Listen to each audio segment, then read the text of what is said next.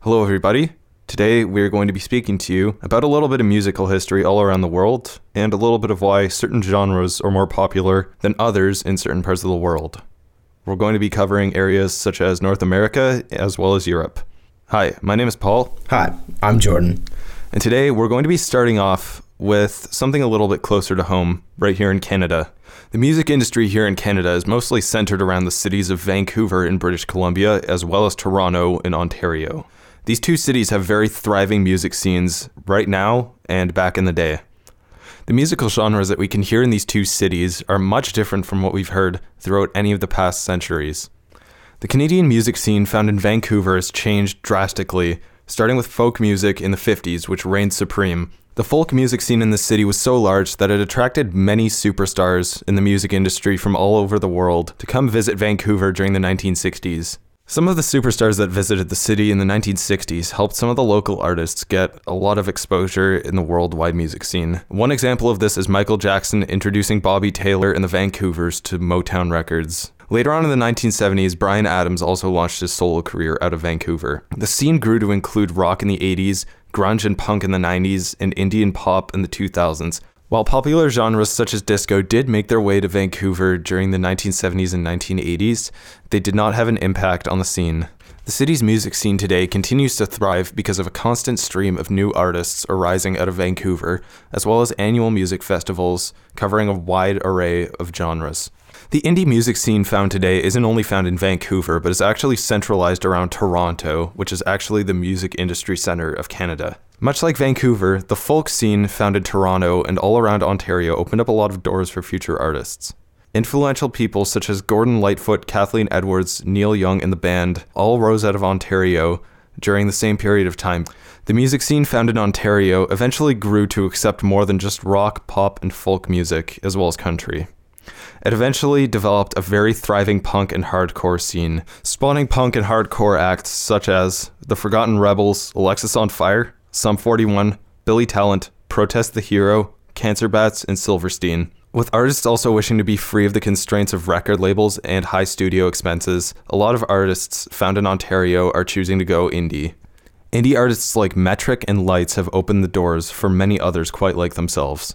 Traveling south to the states, specifically the state of California, we can find a hardcore scene there that isn't quite what it used to be. The punk scene in California originated in the wake of the Ramones, the Sex Pistols, and the Damned, and various other genres of punk rock were eventually combined with other influences, like rockabilly and surf rock. Punk acts formed mostly in the Los Angeles, San Francisco, and Southern California's suburban areas, all surrounding Los Angeles. Out of political frustration, the hardcore punk scene eventually arose out of California, spawning with it many violent punk gangs. The scene became the counterculture to the artistic Hollywood scene. As the years passed on, however, a new generation that focused on writing songs about humorous situations and relationships rather than anti establishment, social injustices, and politics arose. Many of these bands adapted an older sound, one that sounded more like the roots of punk rock rather than the heavy sound found in hardcore punk. Along with this, many of the punk bands that broke up in the past began to reunite. So this brings me to the end of my travel through time, through the industry found in Canada as well as Southern California. Now, Jordan's going to take it away and he's going to teach you a little something about the music scene found in Europe. Scandinavia is steeped in folk history dating back to the Vikings. Like the West, they have rock, punk, dance, folk, and even hip hop and country. While genres like country and hip hop are brought over from North America, most Scandinavian countries have a less obvious original popular form of music heavy metal. Scandinavian metal draws on cultural roots, which help in its popularity. In Norway, black metal focuses on the occult and Satan, popular due to a historical resentment of conquering and settling Christians. Viking metal is another popular subgenre that has taken a strong hold in Sweden, Finland, and Norway, drawing on a rich tradition and many stories.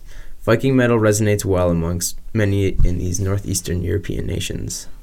Germany has also followed the popular music trends in the West, like disco in the 70s, hip hop in the 80s, and techno in the 90s, but they originally gained a reputation as a musical nation through classical music.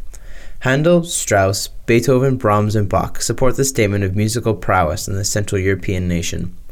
With 80 classical music halls and countless festivals like the Wagner Music Festival, many flock from across the globe to study music in its renowned music schools.